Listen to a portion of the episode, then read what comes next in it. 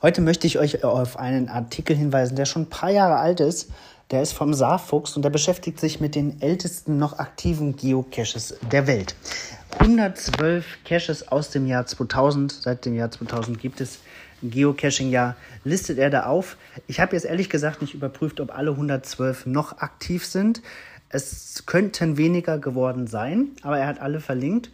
Und wenn ihr das möchtet, wenn euch das interessiert, dann könnt ihr auf die einzelnen Links klicken und gucken, wie der Status des Caches ist. Also mehr werden es auf jeden Fall nicht, so viel ist sicher. Aus dem Mai 2000 gibt es noch ganze sieben Geocaches.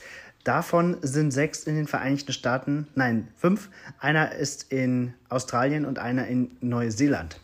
Also wenn man einen Cache aus dem Jahr 2000, aus dem Mai finden möchte, muss man schon in die USA, nach ähm, Neuseeland oder Australien fliegen. In Europa ist das gar nicht möglich. Ja, ziemlich spannend. Ähm, der erste oder älteste Geocache ähm, in Europa ist Euro Europe's First. Der ist in Irland.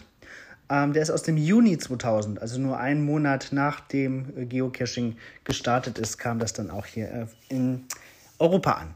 Der ist auch noch aktiv und kann gefunden werden, hat mit 3744 Favoritenpunkten natürlich auch einen gewissen Legendenstatus erreicht. Den ganzen Artikel, den kopiere ich euch in die Show Notes, ist vielleicht für die Statistik Interessierten für euch eine spannende Sache, sich das mal anzuschauen und zu schauen, wie man da seine Jasmine Challenge voll bekommen kann. Jasmine Challenge, dazu habe ich schon einige Podcasts gemacht, ist die Challenge, bei der es darum geht, aus jedem Versteckmonat seit dem Beginn des Spiels Geocaching mindestens einen Cache gefunden zu haben. Das war's für heute. Viel Spaß mit eurer Statistik und bis bald im Wald.